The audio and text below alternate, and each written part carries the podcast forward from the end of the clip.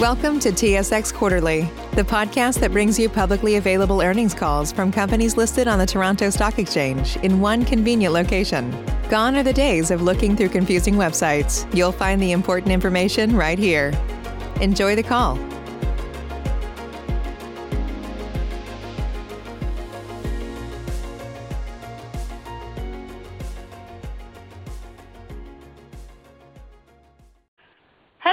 And welcome to Colliers International third quarter 2021 quarter investors conference call. Today's call is being recorded. Legal counsel requires us to advise that the discussion scheduled to take place today may contain forward-looking statements that involve known and unknown risks and uncertainties. Actual results may be materially different from any future results.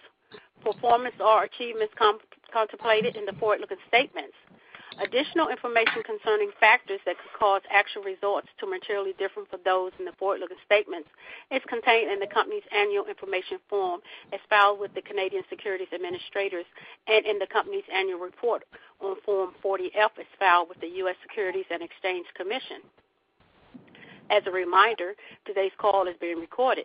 Today is November the 2nd, 2021, and at this time, for opening remarks and introductions, I would like to turn the call over to Glo- the Global Chairman and Chief Executive Officer, Mr. Jay Hennick. Please go ahead, sir.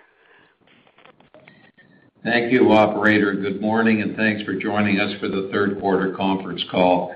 As the, oper- uh, as the operator mentioned, I'm Jay Hennick, Chairman and Chief Executive Officer of the company, and with me today is Christian Mayer, Chief Financial Officer. As always, this call is being webcast and is available in the investor relations section of our website. A presentation slide deck is also there uh, to accompany today's call. Earlier today, Colliers delivered strong results for the third quarter with continued momentum across all service lines. Here are some of the highlights. Investment management again generated strong results for the quarter, raised a record $4.9 billion in capital commitments so far this year, and finished the quarter with AUM, or assets under management, of more than $46 billion.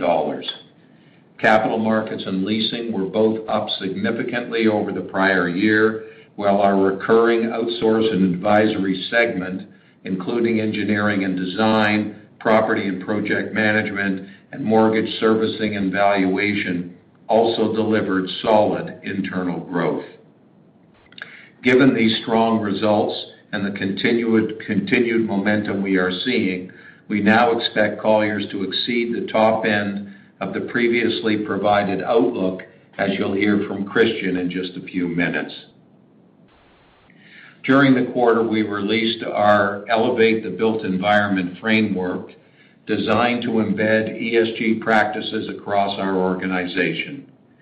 We are implementing specific targets to reduce carbon emissions, and we have committed to net zero in our own operations by 2030. Expect more of our ESG efforts coming in the upcoming quarters. Last week, Colliers formally announced its new Enterprise 25 growth strategy, setting out ambitious growth targets for 2025. Over the next five years, we will strive to double our profitability and generate more than 60% of our adjusted EBITDA from recurring services. As shareholders know, our five-year plans have always been an important roadmap for our company.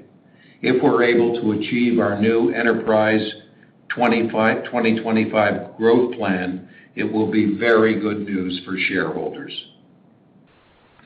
After quarter end, we announced two acquisitions, Antirion and Colliers Italy, both of which are expected to close by the end of the first quarter of 2022.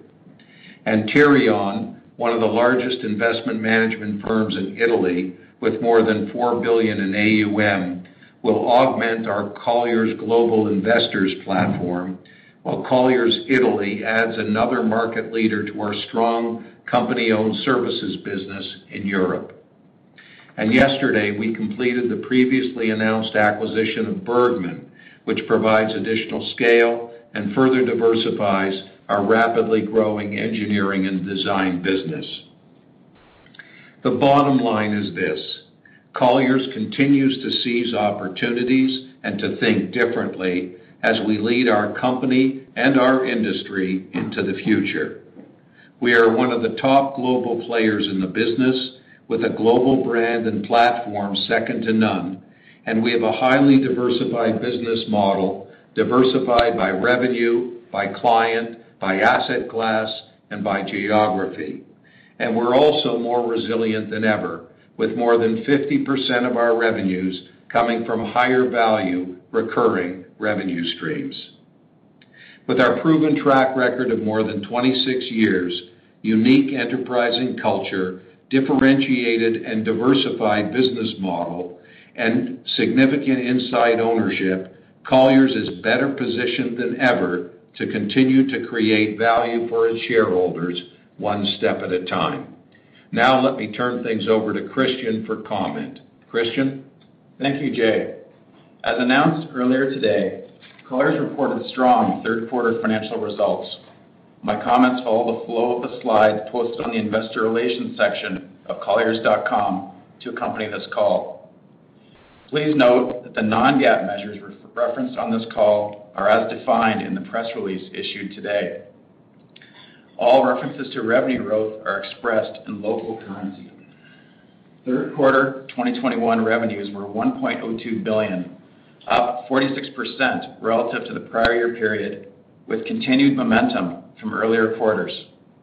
Revenues were up strongly across all service lines, particularly capital markets and investment management. Growth for the quarter was virtually all internally generated. Compared to 2019 pre-pandemic levels, capital markets revenues were up 34% and leasing was up 8%, with office leasing recovering to within 5% of 2019 levels. Our Q3 consolidated adjusted EBITDA was 124 million, up 32% from 92 million reported one year ago, with margins at 12.1% versus 13.3% in the prior year quarter. Our margin was impacted by performance-based incentive compensation, the reinstatement of variable costs, and higher support staffing costs, all due to the strong rebound in transaction activity levels. Americas Q3 revenues were 617 million, up 45% over the prior year period.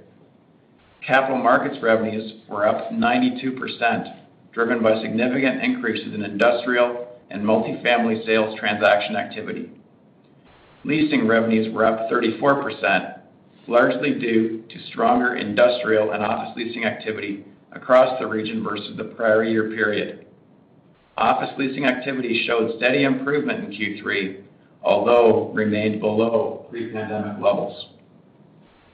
Outsourcing and advisory revenues were up 24%, driven by strong internal growth in engineering and design, valuation, and mortgage services.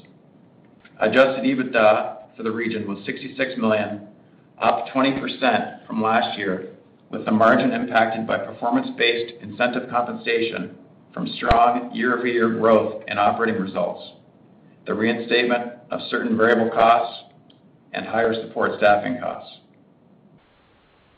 Third quarter EMEA revenues were 155 million, up 29% with strong revenue increases in each service line, particularly leasing and capital markets. Adjusted EBITDA for the region was 15 million, up from 8 million last year on higher revenues and continued savings from pandemic-related cost measures. In the Asia Pacific region, third quarter revenues were 172 million, up 51% relative to the prior year period, with all service lines reporting robust growth led by capital markets and leasing. On a geographic basis, growth was led by Australia, New Zealand, and China. Adjusted EBITDA was 21 million compared to 13 million last year, with the increase attributable to operating leverage and continued cost management in light of the pandemic. Certain parts of Australia, New Zealand, and Japan were under pandemic stay-at-home orders during the quarter, which made our operating results all the more impressive. Investment management revenues were 78 million, up 87% versus the prior year period.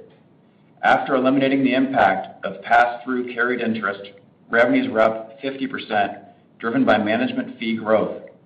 Assets under management were 46 billion at quarter end, up 27% from one year ago, and reflected another record quarter of fundraising following on the record capital commitments achieved in the first and second quarters.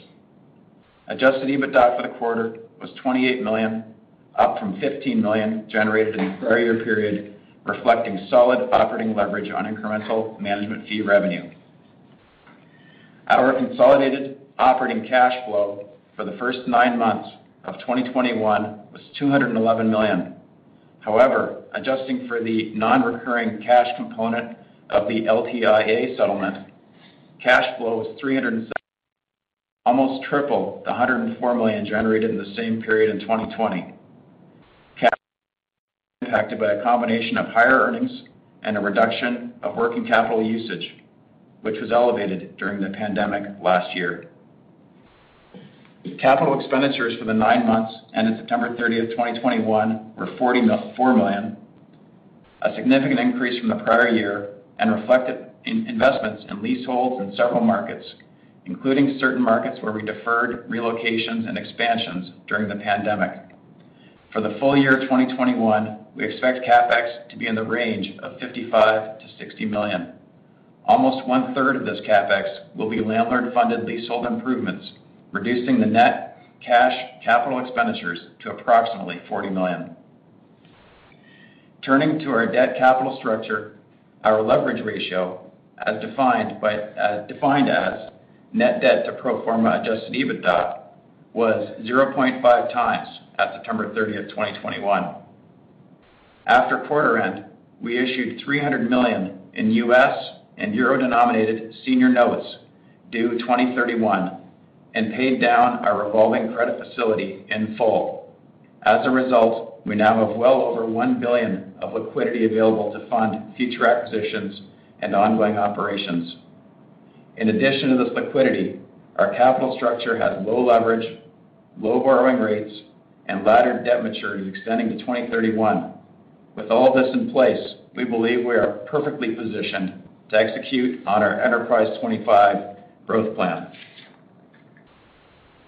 Given the strong results reported for Q3 and continued momentum, we're updating and increasing our financial outlook for the full year 2021. We now expect to exceed the top end of the previous outlook. We expect that adjusted EBITDA could be 40%-45% above 2020 levels. The new outlook includes two months of the Bergmann acquisition completed yesterday and is subject to the risks and uncertainties as outlined in the accompanying slides. That concludes my prepared remarks. I would now like to open the call for questions. Operator, can you please open the line? Thank you. Ladies and gentlemen, as a reminder to ask a question, you will need to press star then one on your telephone. To withdraw your question, press the pound key. Again, that's star one to ask the question. Please stand by while we compile the Q&A roster. Our first question comes from the line of Stephen MacLeod with BMO Capital Markets. Your line is open. Uh, thank you. Good morning, guys. Hey, Steve. Morning. Um, I just had a couple of questions that I wanted to uh, follow up on. Um, specifically around operating costs. I mean, I know the operating costs came down a lot through the pandemic. And uh, previously, Christian, you've given numbers around sort of where you are on a run rate basis. Can you talk about how many of those how much of those costs have actually come back into the system? Yes, Steve, I think the majority um, of the costs are back in the system, uh, particularly in the uh in the uh, Americas, uh, as we saw. Um, the EMEA and Asia Pac regions are still benefiting from some of those operating cost reductions. Um and you can see that in the in the margins in the quarter.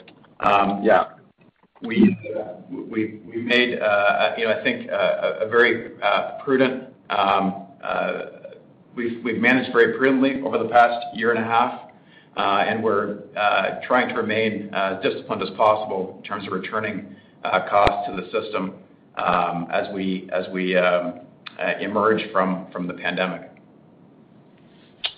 Great. Thanks. That's helpful.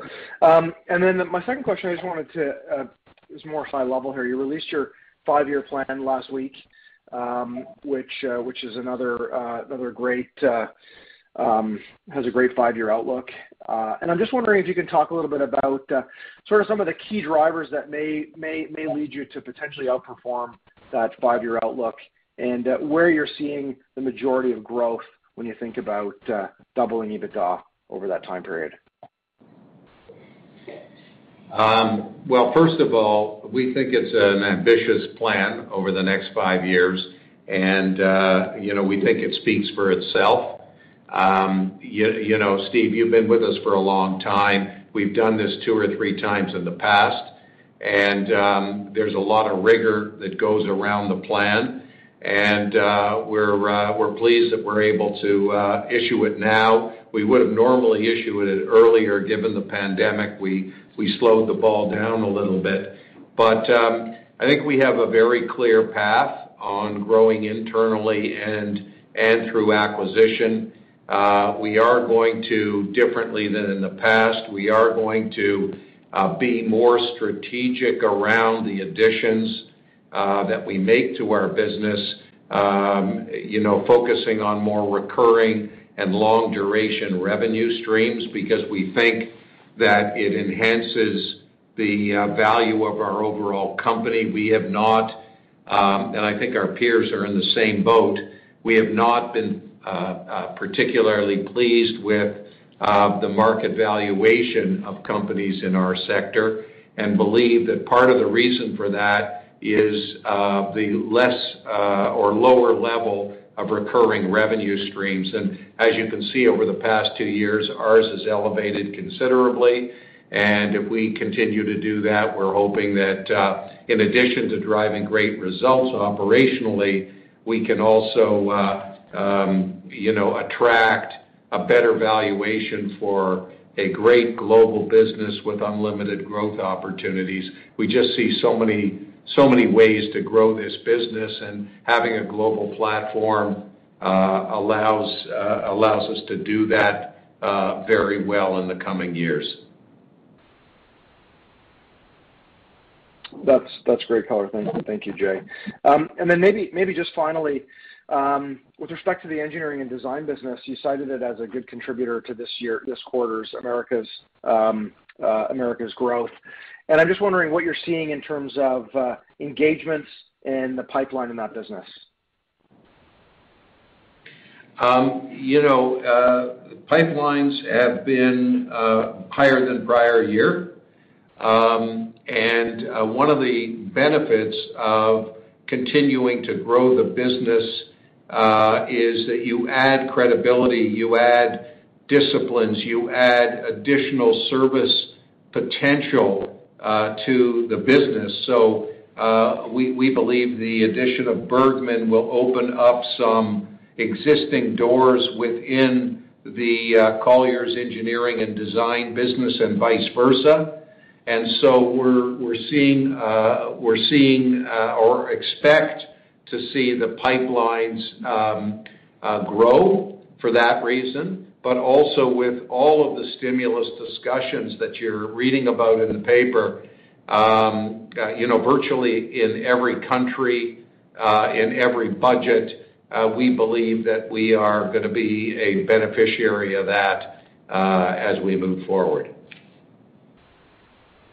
Great. Thank you, guys. That's it for me. Thank you. Thank you. Our next question comes from the line of Stephen Sheldon with William Blair. Your line is open. Hey, thanks. Good morning.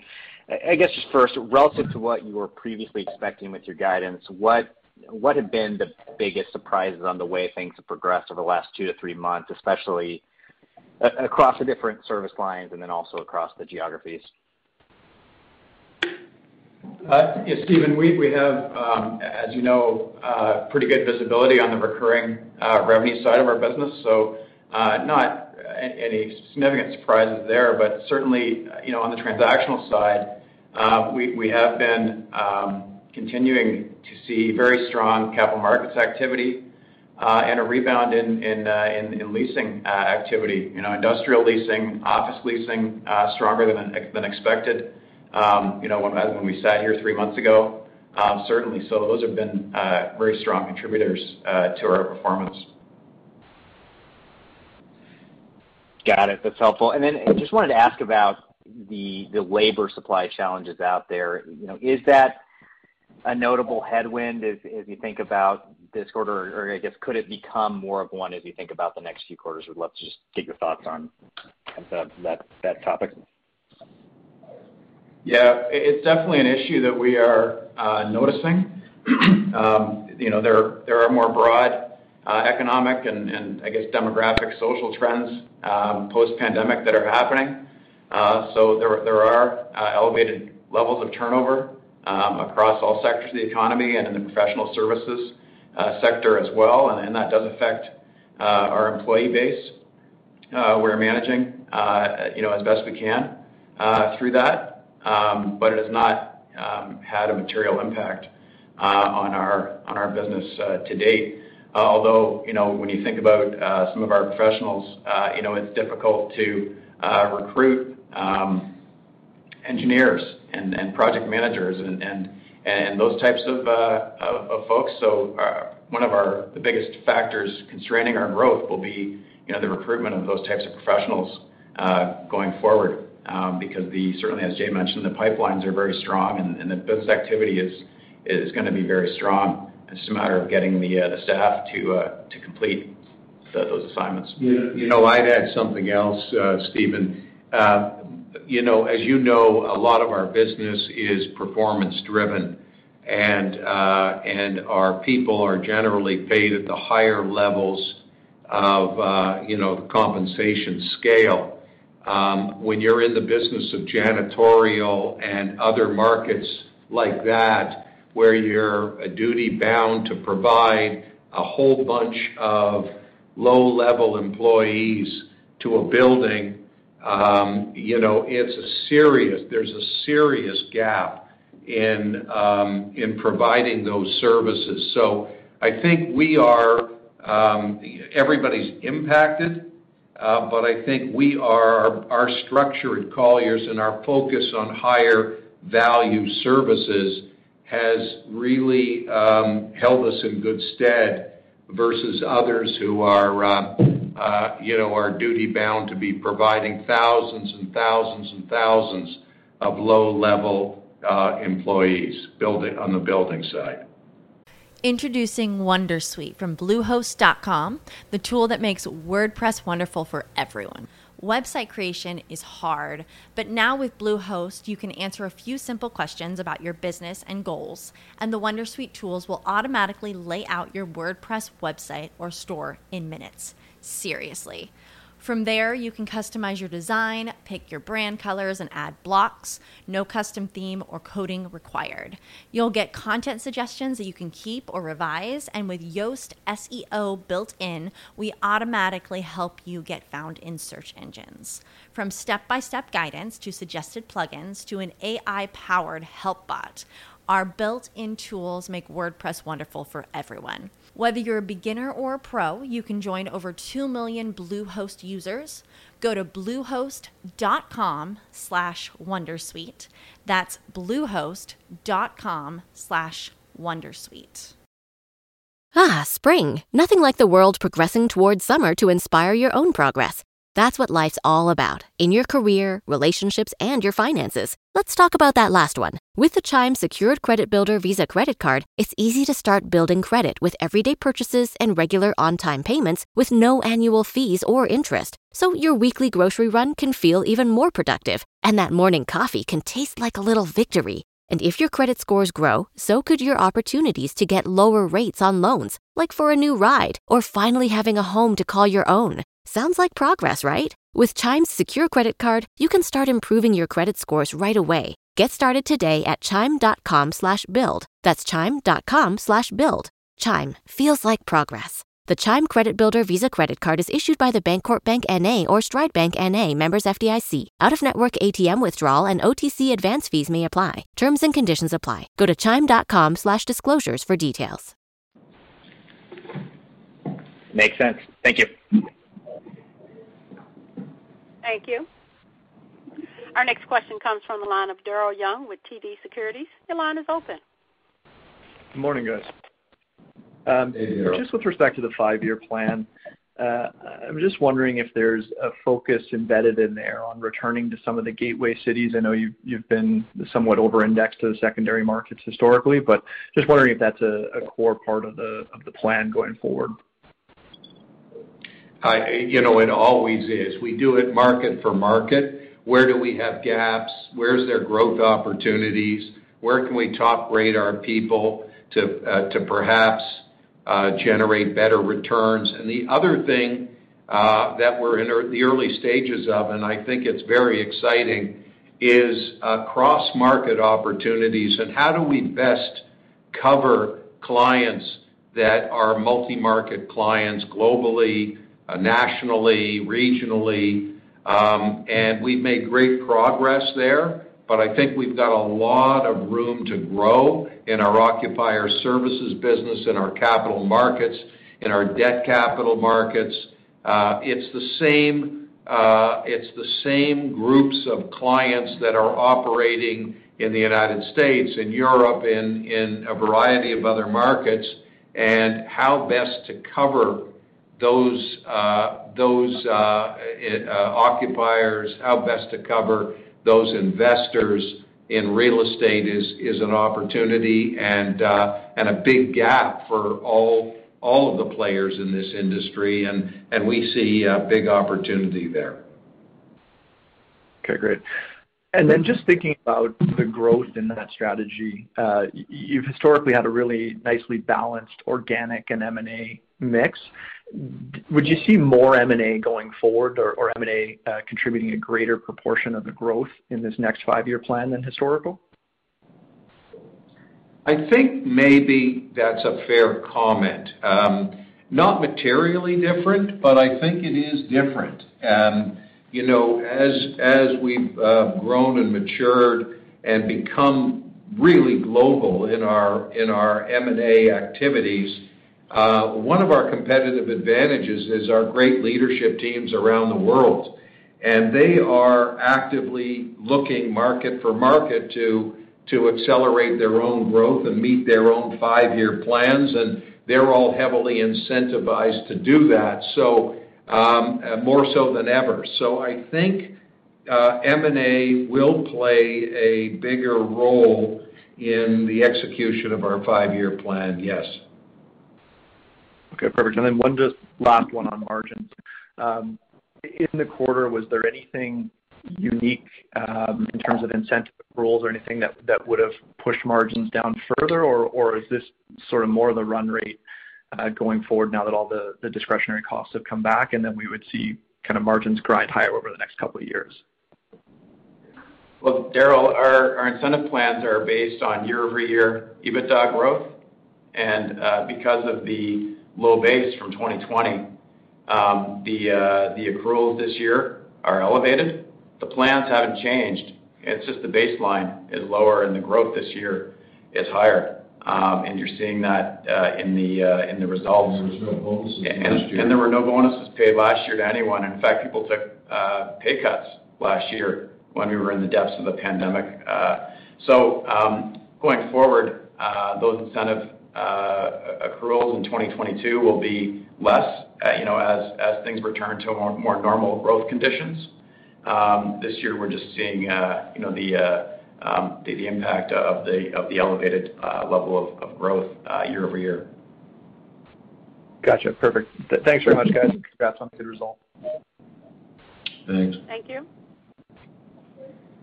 Our next question comes from the line of Frederic Bastien with Raymond James. Your line is open. Hey, good morning, guys. Hey, Fred.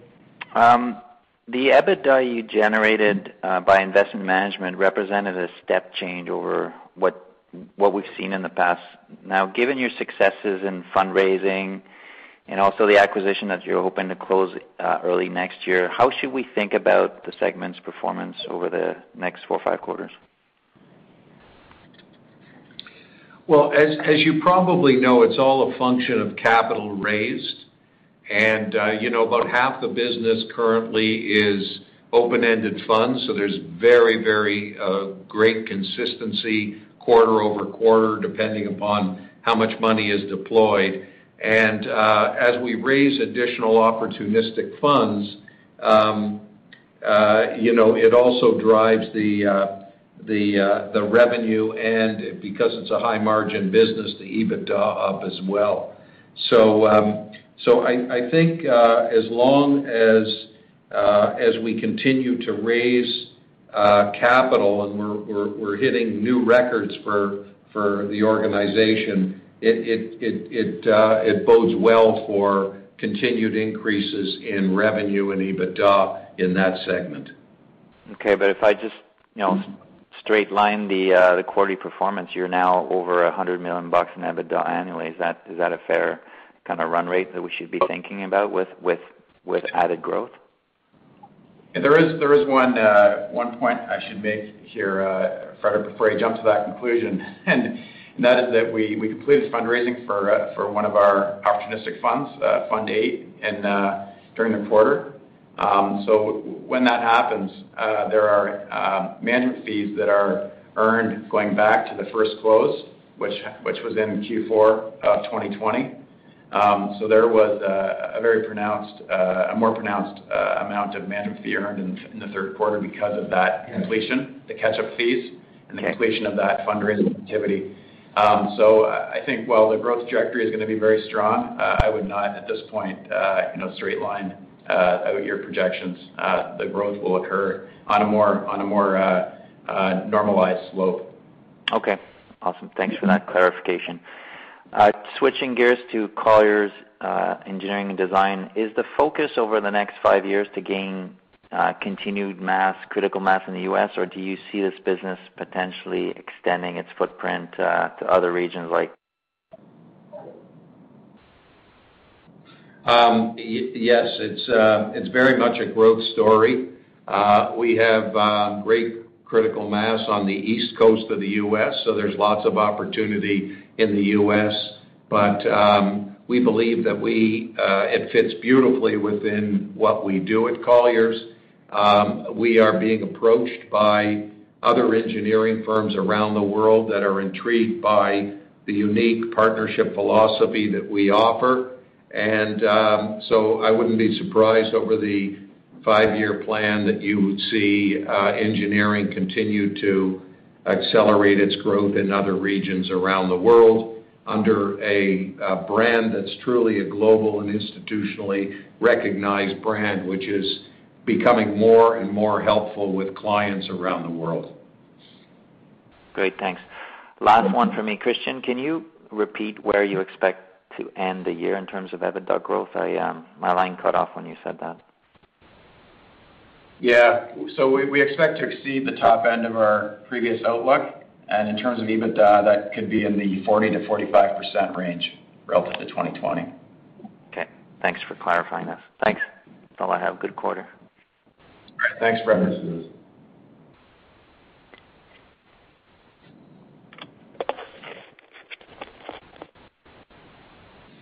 Thank you.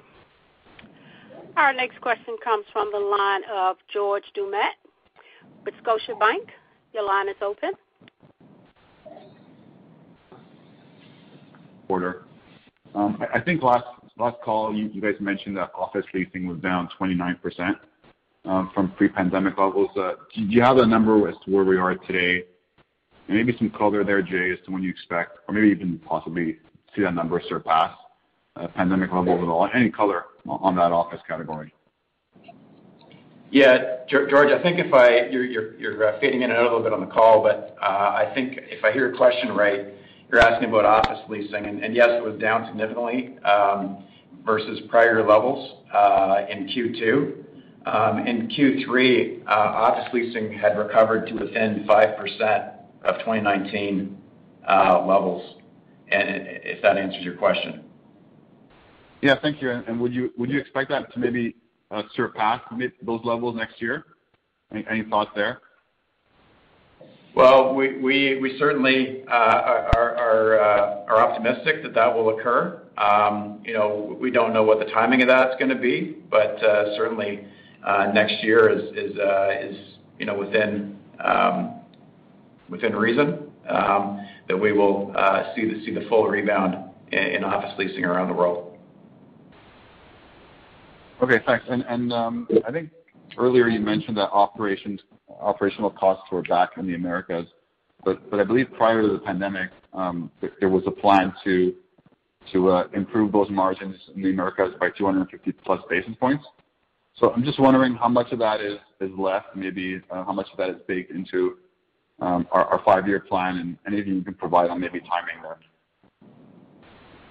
Yeah, George, as I mentioned, you know, the elevated operating costs in the third quarter are a function of the year-over-year uh, performance-based incentives um, that are are are are very um um very strong, uh, very high this year, given the low base uh, last year. Um, as we look ahead for the next five years, we certainly expect um, margin enhancement, you know, modest enhancement each year um, in the Americas uh, region, uh, you know, as we uh, become more efficient as we execute on some of our um some of our operating plans. Okay. Just one last one, if I may. Looking at the five-year plan we have, um, what's baked in for organic revenue growth for the transactional business, um, excluding this year's recovery? So just kind of wondering, maybe on a more normalized basis, so maybe from next year onwards to Uh, 2025, how should we think of that organic growth for that business line? George, it'll be in uh, the you know the low to mid-single digits uh, range for the transactional business. And that's consistent with where our expectations in our last five-year plan. Certainly, we hope we can exceed that, but um, um, you know, that's the thinking in the plan. Okay, great. Thanks for your answers. Good luck. Thank you. As a reminder, ladies and gentlemen, that's star one to ask the question. Our next question comes from the line of Scott Fromson with CIBC. Your line is open. Thank you, and good morning, gentlemen. Just wondering, are you seeing market share gains in uh, any particular regions or business lines? I think we're seeing market share gains all over the place. Um, Uh, you know, when we look at our peers' results and we see market uh, comps, um we continue to uh, take share. Our revenues are up significantly, as you heard, in in most markets. Um but in this business, it's always about market for market, and some markets that used to be strong are not as strong for a variety of reasons. And it's a constant battle to top grade our professionals and to ensure that we get our fair share and hopefully more. But I would say uh, market share continues to grow, uh, and brand, um, the quality of the brand continues to get enhanced. Uh, we hear constantly from clients that Uh, they're using Colliers more and more. Uh and I think uh, some of our more sophisticated service lines, investment management, our debt capital uh, operations, have all helped to elevate the stature of the Colliers brand in markets all around the world. Does this also reflect the composition of the buyers and sellers? Or maybe in other words, are you seeing more activity from global investors? Uh, global investors are way more active, and um, uh, the opportunity to take a Canadian global investor to a different market uh, is bigger today than ever before. So capital flows market for market. It was sort of a comment I made earlier today. We see it as a big opportunity, a big white space for us and probably for most of our peers, uh, because I think capital flows today market for market are way more than ever before.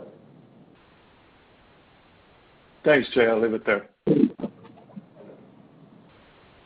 Thank you. Our next question comes from the line of Matt Logan with RBC Capital Markets.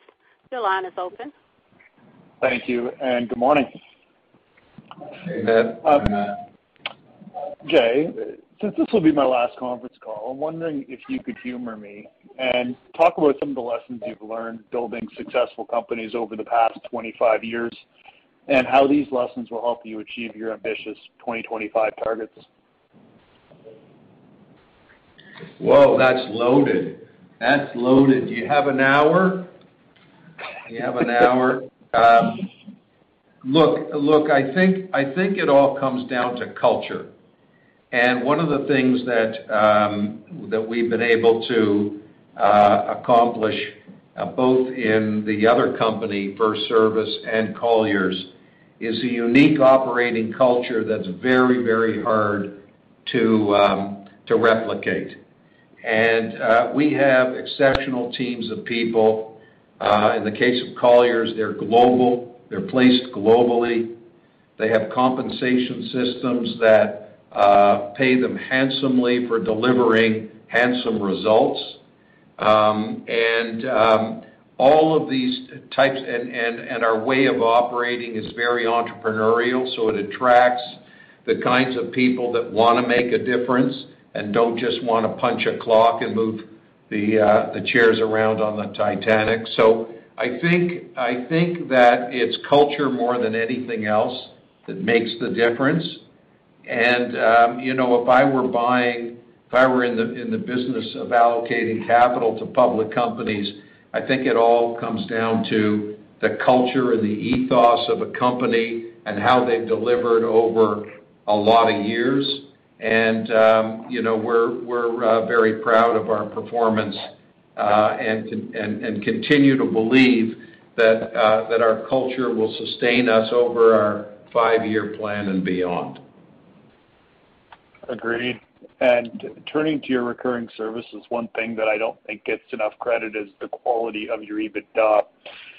Can you remind us what the organic growth was for the outsourcing and advisory uh, business in 2020 as well as the investment management segment? We'll get you those numbers right now.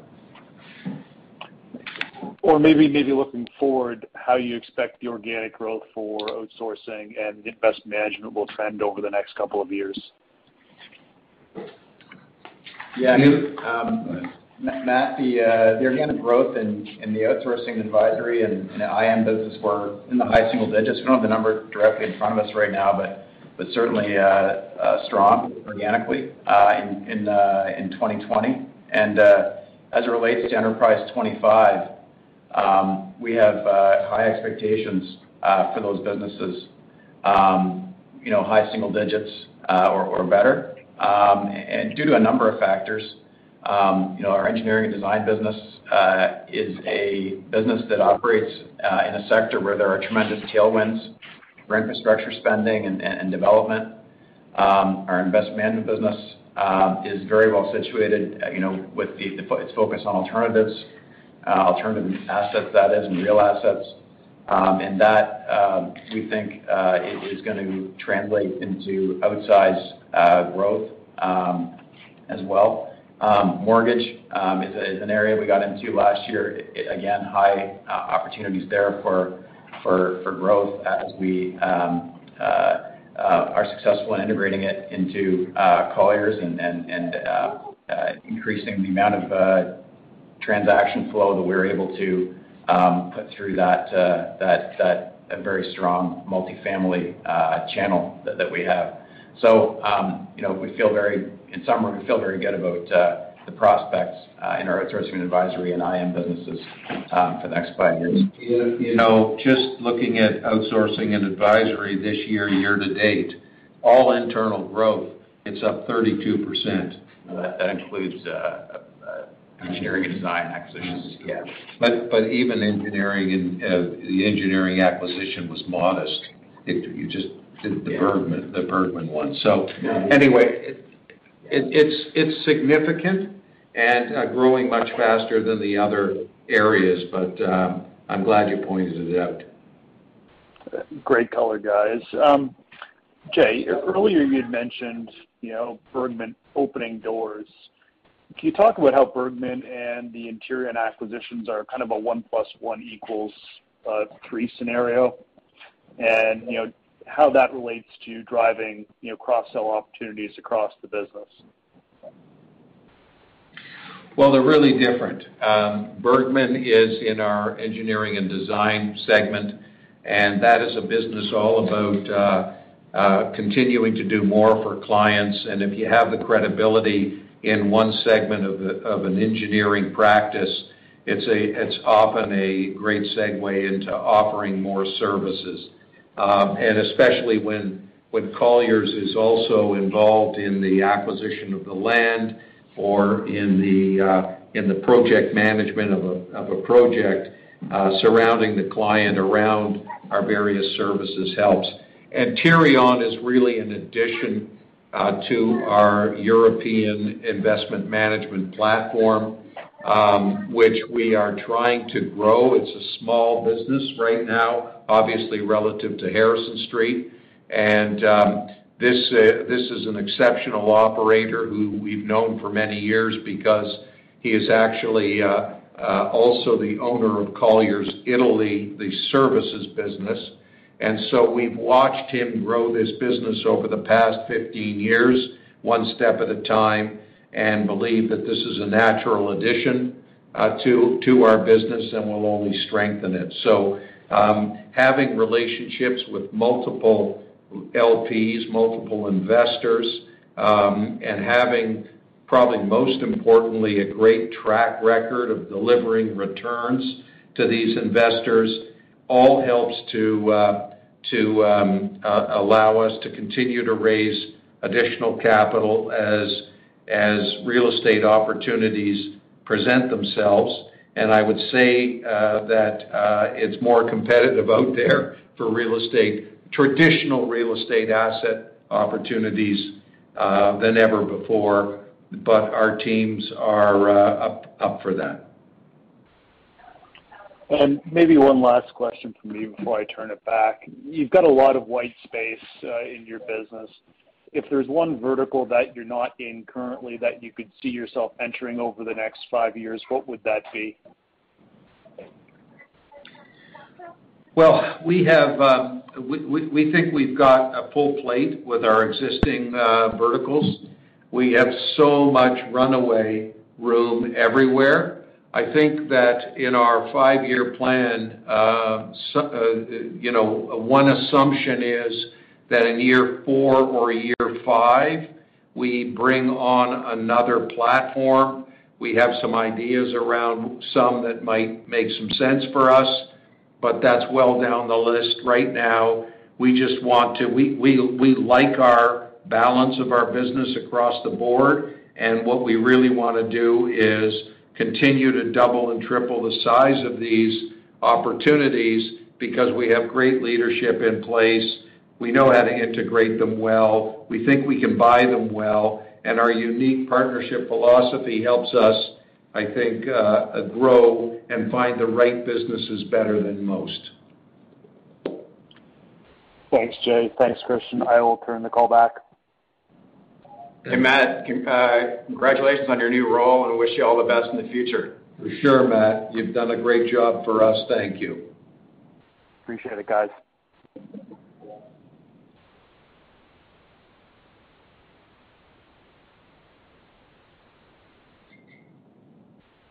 Operator, are there any more questions?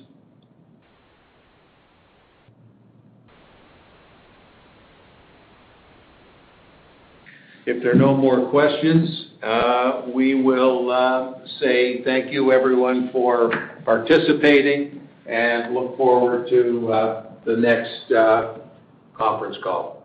Thank you. The new Super Beets Heart Chews Advanced is now supercharged with CoQ10 Support your healthy CoQ10 levels and blood pressure with two chews a day. Visit RadioBeets, B-E-E-T-S dot com and save 15% with promo code DEAL. Save big on brunch for mom, all in the Kroger app. Get 16 ounce packs of flavorful Angus 90% lean ground sirloin for $4.99 each with a digital coupon. Then buy two get two free on 12 packs of delicious Coca Cola, Pepsi, or 7UP, all with your card. Shop these deals at your local Kroger, less than five miles away. Or tap the screen now to download the Kroger app to save big today. Kroger, fresh for everyone. Prices and product availability subject to change. Restrictions apply. See site for details.